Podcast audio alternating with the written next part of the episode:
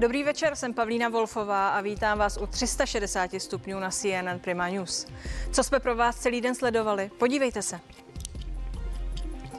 Ještě před pár dny to vypadalo, že stát na tvrdá opatření rezignoval. Dnes ale zařadil zpátečku. Obchody se v pondělí neotevřou, naopak přibude povinnost nosit při nákupech kdekoliv a v dopravních prostředcích respirátor FFP2 anebo zdvojené chirurgické roušky. Schrnutí situace v naší zemi přiostřuje.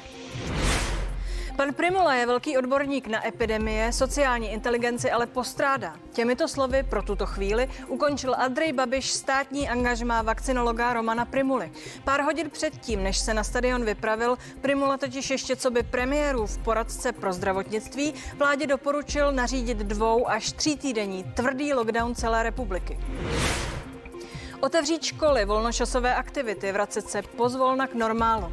Otevřete Česko, říká hudebník Daniel Landa a s kolegy a řadou odborníků sestavil desatero doporučení zdravého rozumu. Vystačíme teď se zdravým rozumem? Signatář desatera vakcinolog Jiří Beran v duelu s biologem Jaroslavem Flegrem.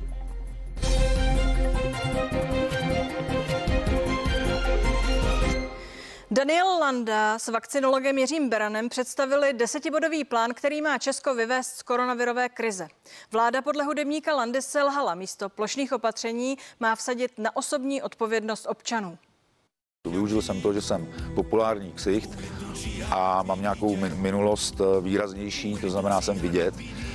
Takže jsem toho využil ve prospěch hlasů jiných lidí. Teď mimo politiku. Ta politika z se mi fakt zvedá kufr eh, na všech stranách. V sousedních státech začínají být opravdu totalitní praktiky a ty lidi si nepamatují žádnou totalitu tak mě to je úplně jedno. Když bude na celém světě totalita, tak eh, nebudu říkat, hele, podívejte, v Číně taky totalita, v Německu taky, v tady taky, tady taky, tady taky, tady taky, když bude. A my budeme říkat, no to, to, to musíme taky, to je dobré, jo, protože oni nás ochrání, ale to je falešný bezpečí tohle.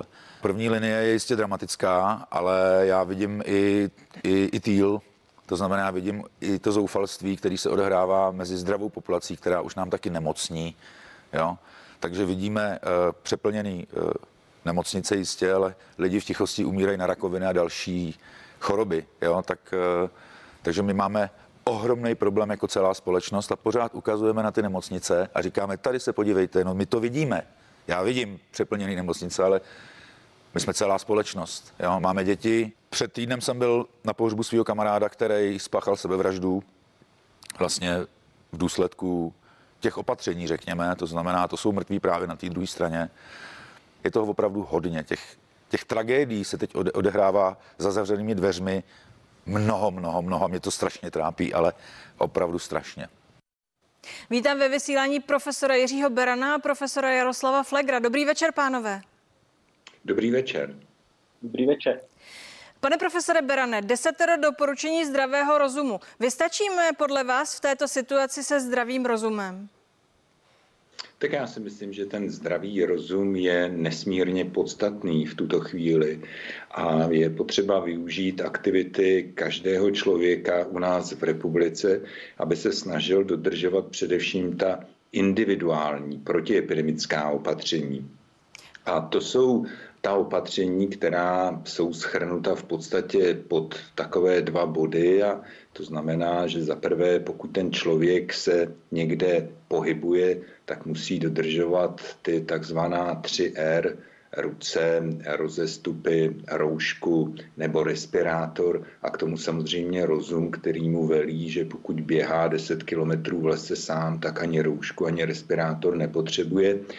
Čili pokud lidé budou znovu a znovu dodržovat tato základní opatření, která budou doplněna ve chvíli, kdy onemocní nějakými standardy, které my jsme se snažili nějakým způsobem dát dohromady, eh, řekněme takové standardy samoléčby člověka, který je pozitivní a potřebujeme, aby se správně léčil doma, tak eh, jsme přesvědčeni o tom, že tyto individuální protiepidemická opatření budou mít v populaci obrovský vliv.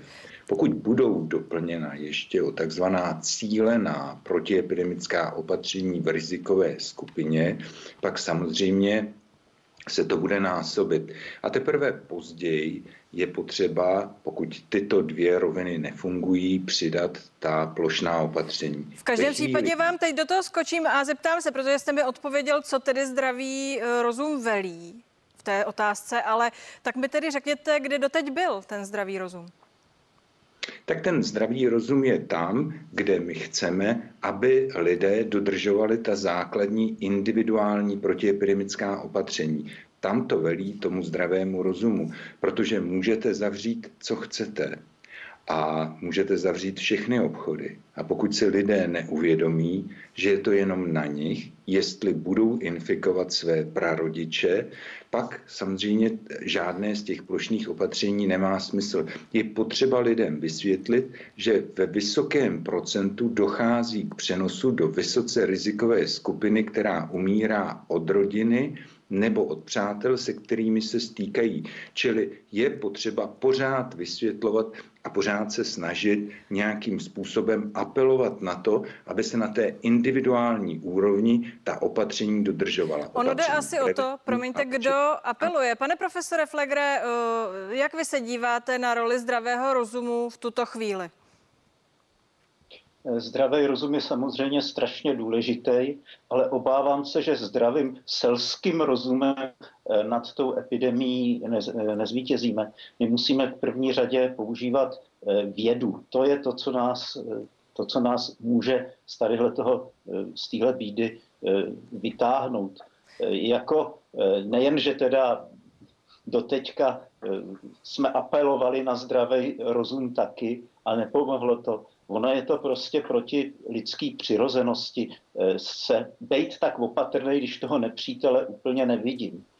A nepřítel, jenom bych ráda dodala, eh, se docela eh, ten nepřítel množí a komplikuje. Čelíme britské mutaci, čelíme jiným mutacím. Tedy jenom se znovu ptám, jestli doteď to nefungovalo, kde ten zdravý rozum byl a jak ho teď mobilizovat, pane profesore Flegre?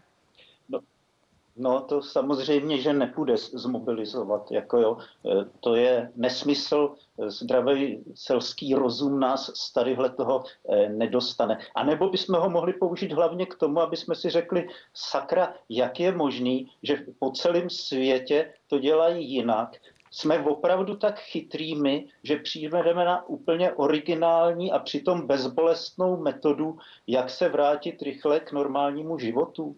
No mě teda zdravý selský rozum říká, že tak geniální nejsme, a že tak blbí v těch ostatních zemích taky nejsou. Pane profesore eh, Berane. Stačí se podívat. Já jsem uh, zmínila... Stačí se podívat, jak uspěli.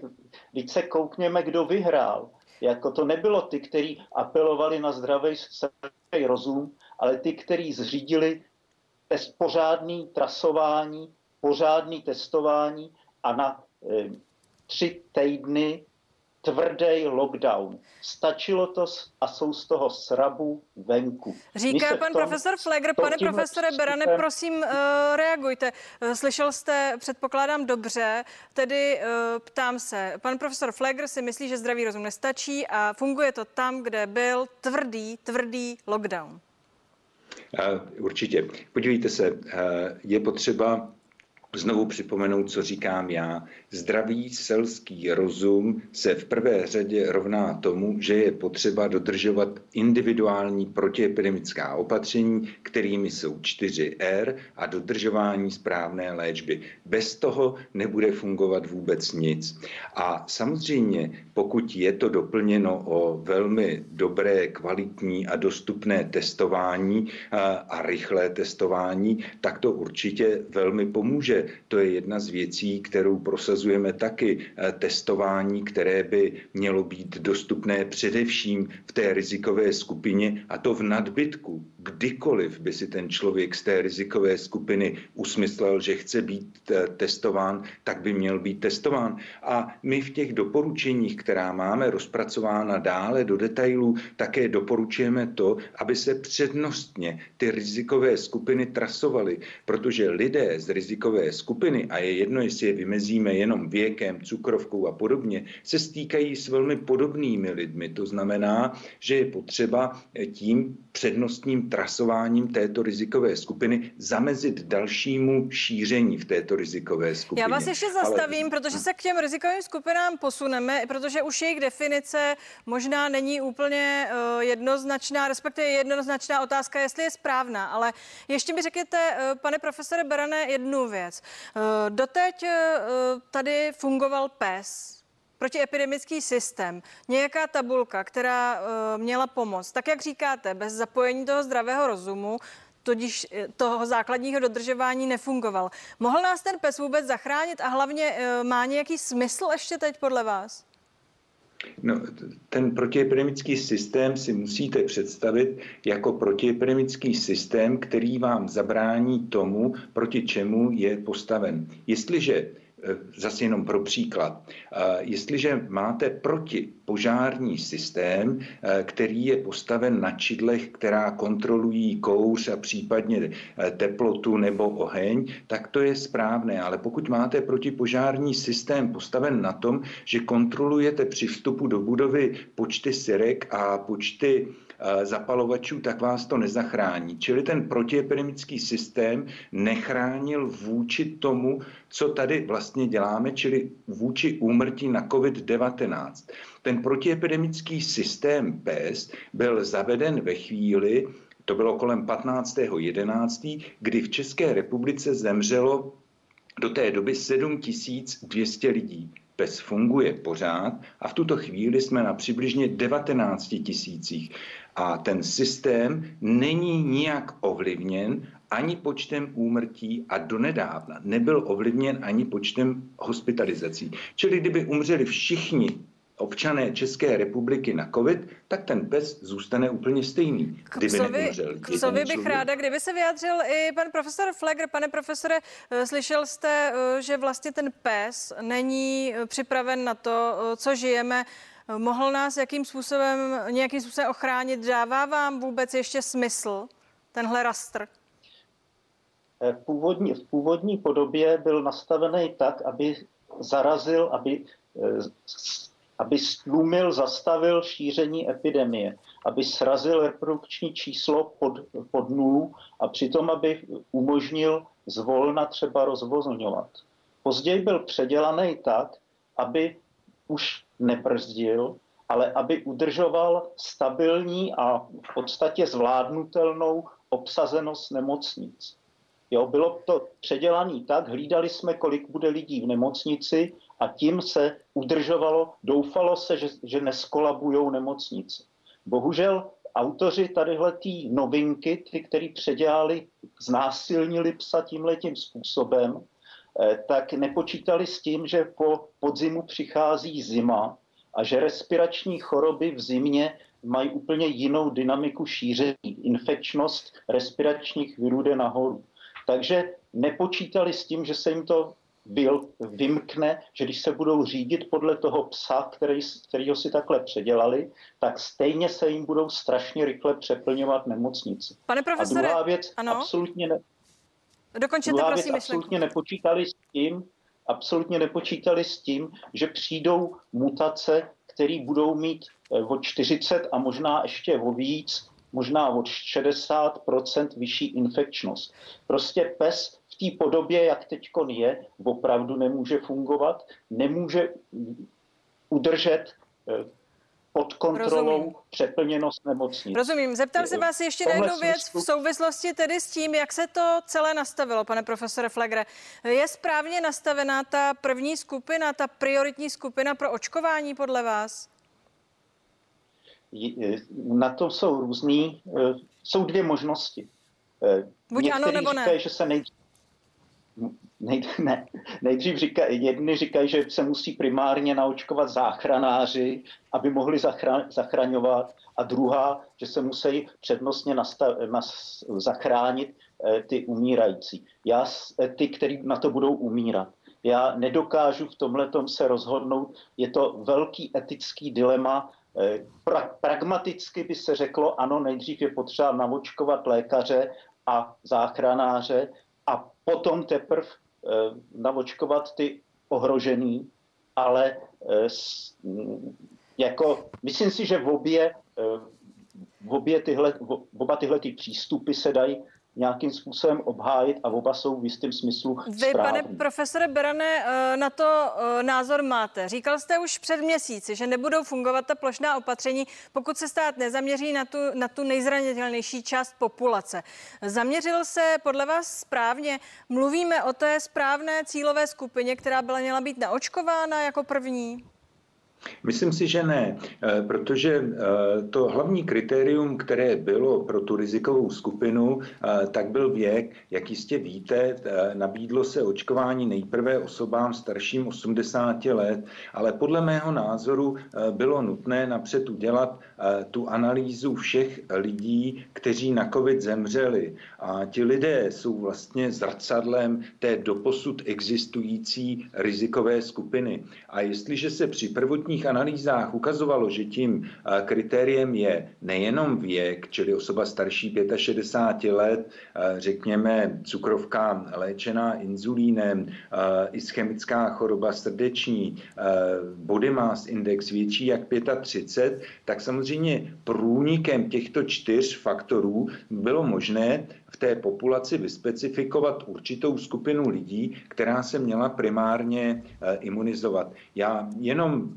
připomínám jednu věc, že eh, do doby, než se tady objevily očkovací látky do 27.12.2020, tak v České republice denně umíralo přibližně 100 osob, když to po zavedeném očkování jich je přes 140. Při 150 to znamená, že každých 10 minut vám umírá jeden člověk na COVID. Eh, což znamená, že se to prozatím nepodařilo zastavit. Ale já věřím tomu, že se najde síla k tomu, aby se znovu posílil počet očkovacích látek, vakcín právě do této rizikové skupiny a aby byla co nejdřív očkována. K vakcinaci se spolu vrátíme už za chvíli. Pánové, díky, že jste s námi. Budeme pokračovat. Včera hrála Slávie s Lestrem a skončilo to bezbrankovou remízou. Mimo hřiště to stálo místo Romana Primulu. Všichni v naší zemi totiž byli svědky toho, jak pár hodin na to, co jako poradce premiéra pro zdravotnictví doporučil všem dvou až tří týdenní lockdown, lockdown. Jinými slovy, zůstat doma. Sám se vydal na tribunu fotbalového stadionu, byť za přísných hygienických opatření. Krátce po závěrečném hvizdu v zápase vyřazovací fáze Evropské ligy, tak premiér Babiš nekompromisně ukončil Primulovo státní angažmá. Slovy, pan Primula je velký odborník na epidemie, sociální inteligenci ale postrádá. No a dlužno dodat, že včerejší fotbalový zápas má už i další oběť. Před pár hodinami stál místo také dalšího fanouška Slávie, Jana Marounka, zástupce hlavní hygieničky. Informaci sdílel přímo ministr Jan Blatný, který pana Marounka navíc vyzval, aby se veřejně omluvil. Pane Flegre, eh, co tomu říkáte, té situaci, té aférce? No tak jako byla to hloupost prostá. No, e, jako, co já vím, tak on ten eh, fotbalový zápas byl eh, opravdu velmi dobře ošetřený, aby tam nemohlo dos, a, do, docházet k, k, náka, k nákaze, k přenosu. Ale když teda něk, říkám národu, že se budou muset omezovat a že přijde ještě nějaký tvrdší lockdown a potom se jdu, se jdu vystavit tamhle na, tri, na tribunu, no tak to je, to je prostě hloupost. Takhle to mě přivádí to k tomu, co jste před malou chvílí říkal, že eh, jak si nějakým způsobem aktivizovat to nadšení pro ta opatření, ten zdravý rozum, eh, že to je poměrně složité za takové situace, pane profesore Flegren, nebo není?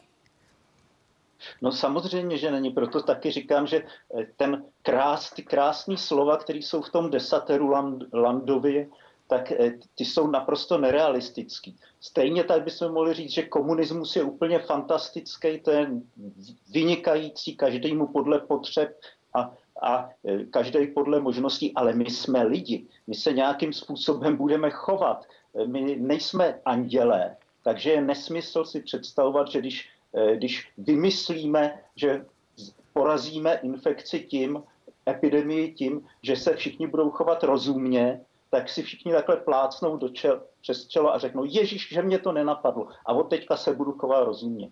Ne, takhle to nefunguje, musíme počítat to, že jsme lidi a že máme určitý způsob chování a musíme s tím počítat a udělat takový systém, aby i s lidma, se všema jejich slabostma a neochotama se podřizovat a obětovat něco ze, svý, ze svýho pohodlí, tak i přesto, aby jsme dokázali tu epidemii porazit. Pane profesore Berane, co vy na to, co teď řekl pan profesor Flegr? No tak eh, já si myslím, že především ten základní problém není to, že by lidé nechtěli ta opatření dodržovat, ale jsem přesvědčen o tom a já to vidím ve svém okolí, protože já se pohybuju ve spodině společnosti, čili já se nepohybuju někde mezi politiky, nebo se nepohybuju někde vysoko v akademických sférách, pohybuju se mezi běžnými lidmi a musím říct, že ta informovanost o tom, jakým způsobem se šíří onemocnění, jak se šíří do rizikové skupiny, to znamená od rodiny, od nejbližších přátel, lidé nevědí. A stejně tak nevědí vůbec, že vlastně od přibližně léta loňského roku tím tou dominantní komplikací covidu není jakoby komplikace respirační nákazy, ale jsou to ty tromboembolické problémy, které vznikají a lidé v té léčbě té samoléčbě doma vůbec nevědí o tom, že by měli brát léky, které takzvaně mírně ředí krev, jako je acylpirín a podobně.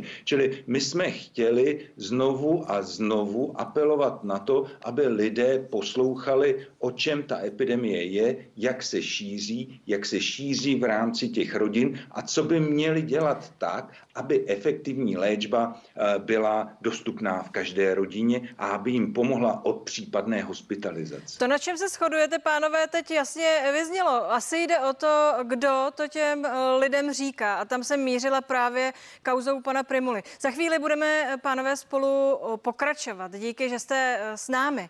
Ještě se spolu totiž podíváme na stále pozvolna startující očkování v Česku. Od března se do něj zapojí i praktičtí lékaři a ministr slibuje očkovat až 100 tisíc lidí denně.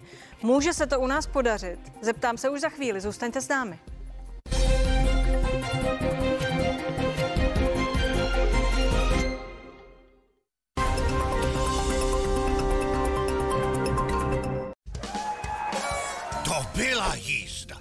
Už musí skončit. Teď za třetinu jsou například všechny nadzemní i luxusní bazény, všechny výřivky i tyhle skvostné. A za třetinu najdete i mnoho dalšího. Výprodej končí v neděli 28. února. Mountfield. Je čas vystoupit z řady v autě s ikonickým designem.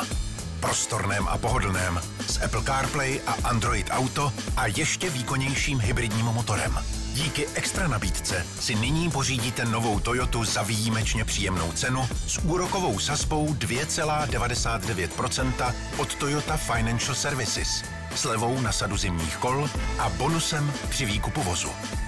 Toyota. Bezpečně nejlepší volba. Všichni na něj myslíme. Jídlo.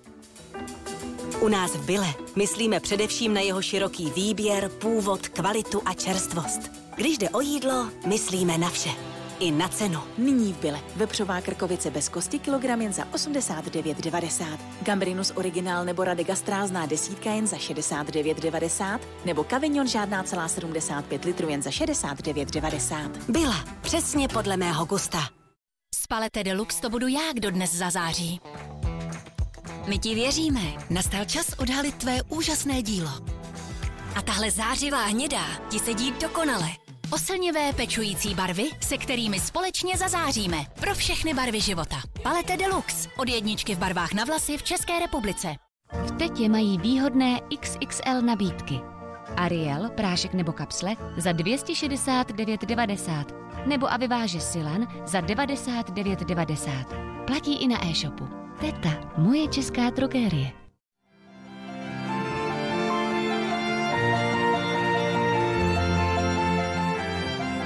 Indulona. Užijte si každý dotek. Nová rakouská značka Lizoform pro ochranu vaší rodiny před bakteriemi a viry.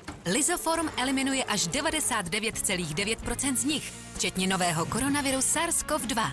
Lizoform, rakouský expert na dezinfekci. Probuďte svou pleť silou vitamínu C.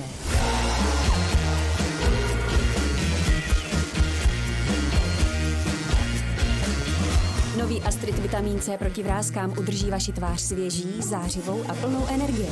Astrid. Energie pro vaši pleť. Ještě tam je? Jo.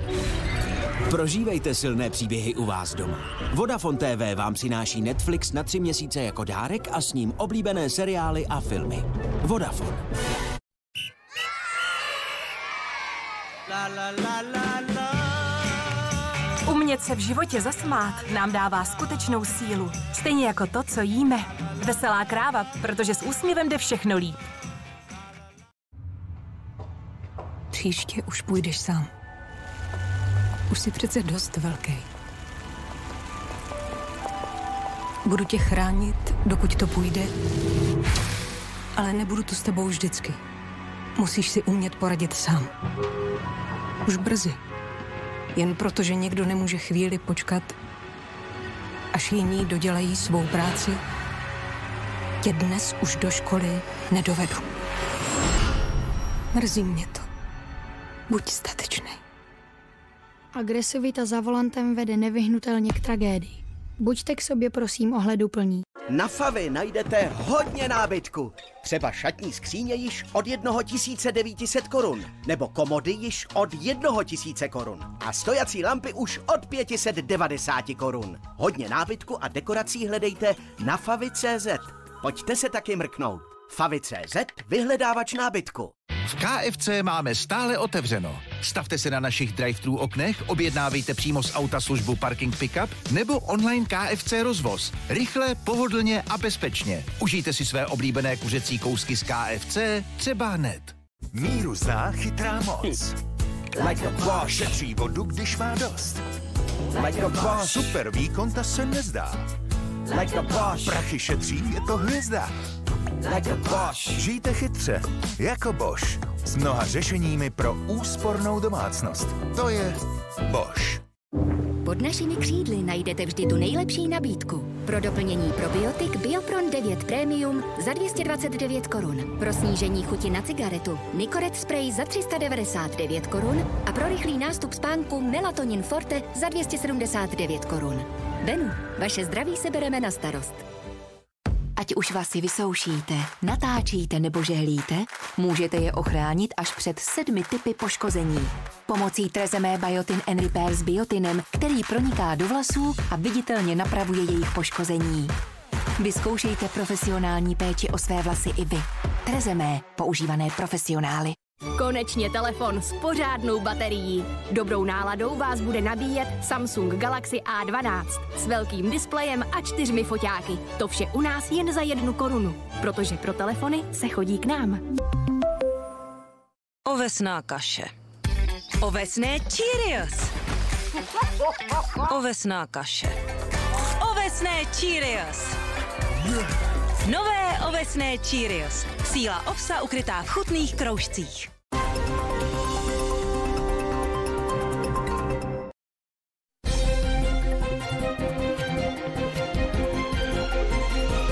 ...360 stupňů je zpátky, dík, že se díváte. Vakcinolog Jiří Beran a biolog Jaroslav Flegr jsou mými hosty. Společně se teď podíváme na očkování. Eh, pane profesore Berane, jak se daří očkování? Já si myslím, že se očkování daří v celku dobře. A viděli jsme velký úspěch v očkování zdravotnických pracovníků, eh, kteří jsou z valné většiny pro očkování a to je důvod, proč dnes eh, těch eh, nákaz, které vznikají ve zdravotnických zařízeních, je velmi málo. To, co se zatím tolik nedaří, je očkování v rizikových skupinách, ale ty první náznaky tady jsou, to znamená vyšší proočkovanost v kohortě nad 80 let, let mírně snížila počet smrtelných onemocnění a hospitalizací. Čili z tohoto pohledu je to velmi dobré. To, co já si myslím, je potřeba co je potřeba říci, je to, že všechny tři vakcíny, které máme v tuto chvíli k dispozici na českém trhu, jsou srovnatelné z hlediska úmrtnosti, čili z hlediska prevence úmrtí na COVID, jsou stoprocentně účinné, čili je jedno, jakou si dáte očkovací látku, ochrání vás před tím, že byste neměli na COVID-19 zemřít. A to je nejdůležitější zpráva. Pane profesore Flegre, vidíte to stejně? Eh, Ku podivu ano. Já si myslím, že eh, větši, skoro všecko, co tady kolega povídal, tak, tak jako je pravda až na to, že teda eh, rozhodně nemůžeme být spokojený.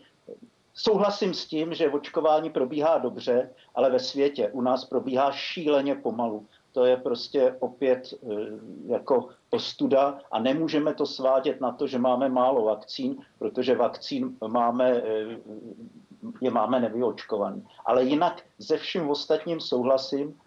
Možná teda jedna věc, nesmě, neměli bychom se tolik upínat eh, na tu vakcinaci. Pochopitelně, musíme se o to snažit, ale je potřeba si uvědomit, že z těch zemí, kde byli úspěšnější a kde mají proočkovanou velkou část populace, tak nám sem budou už chodit eh, mutanty viru, který budou rezistentní vlastně na tyhle ty vakcíny. Takže Potom tedy na co se to... máme upínat, pane profesore, když ne na to očkování? Všichni říkají, že to je ten konec toho tunelu. To jo, ale, až ten, ale to bude v lepším případě před, před zimou, ale spíš teda e, jako až, až, až za rok u nás. E, do té doby nemůžeme takhle sedět a každou chvíli být v lockdownu. Tady je potřeba opravdu udělat, oživit zpátky trasování a začít testovat a testovat milion vzorků denně. Dá se to udělat v každém kraji, prostě 100 tisíc vzorků denně se dá otestovat a není to ku podivu ani tak drahý. Jo. Pane profesore Tohle Berane... měli udělat, aby jsme se dostali z toho, z toho lockdownu v řádu měsíců a ne čekat rok, až budeme mít provočkovanou populaci. Z lockdownu v řádu měsíců. Pane profesore Berane, co říkáte tomu, co teď řekl eh, pan profesor Flegr? Tak já určitě souhlasím s tím, že je potřeba, aby se dodržovala protiepidemická opatření do té doby, dokud ty osoby nejsou proočkované. Na druhou stranu bych chtěl zmínit to, že, že u nás je vlastně využito v tuto chvíli asi 85 až 90% všech vakcín, které byly dovezeny eh, na český trh. Nicméně těch 10% není vyučkováno proto, že by se nechtělo nebo že by se nemohlo ale z toho důvodu, že samozřejmě vázne částečně distribuce. Ten finální distributor jedné z těch vakcín byl schválen teprve v posledních dnech, čili já jsem pořád přesvědčen, že ta vakcinace má velký úspěch. Na druhou stranu je určitě dobré, když politici se snaží i v zahraničí o to, aby ty dodávky byly co nejvyšší, co nejrychlejší a abychom mohli otevřít ta velkokapacitní centra, kde budeme moci očkovat několik tisíc lidí za den. To bych viděl jako nejdůležitější v tuto chvíli v přípravě na další věc, čili odborníci, ať připravují velkokapacitní centra a politici, ať nám seženou co nejvíce očkovacích látek. Pane profesore Berane, eh, musím se v této souvislosti eh, zeptat. Vy jste si svého času pochvaloval komunikaci s ministrem Blatným. Eh, chystáte se jít prezentovat své myšlenky spolu s Danielem Landou spolupracujete eh, na té iniciativě eh, vládě. Eh, přestože jste si pochvaloval tu komunikaci a komunikuje s vámi vláda a ministerstvo, tak jste se ocitl přeci jen na straně těch, kteří tvrdě kritizují to, jakým způsobem je tady ten boj s epidemí řízen. Jak tomu mám rozumět? No tak já eh, především si myslím, že já se snažím všude, v každé skupině eh, pomoci odborným názorem. A je jedno, jestli je to tato skupina nebo druhá skupina. Já jsem byl požádán o určitý názor a ten názor jsem sdělil a já bych neřekl, že, ten, že to desatero, když si je vezmete tak, jak jde, že je příliš kritické vůči tomu ministerstvu. My si musíme uvědomit z hlediska dvou ukazatelů, které máme, a to je počet úmrtí na 100 tisíc, tak z tohoto ukazatele naše země vypadá jaksi špatně. Ale to je výraz toho, že se nedodržují ta individuální protiepidemická opatření. Ale je tady druhý ukazatel a to je počet úmrtí z počtu infikovaných lidí a ten ukazuje, že my patříme mezi jedny z nejlepších zdravotních systémů na světě. Tady vás zastavím, ukaz... promiňte, protože ano. pan profesor Flegr naopak eh, hodně kritizuje to, co se děje a eh, není tak úplně spokojen, alespoň naposledy, když to byl s tím, jak to pan ministr Blatný vede. Pane Flegre, prosím, reagujte.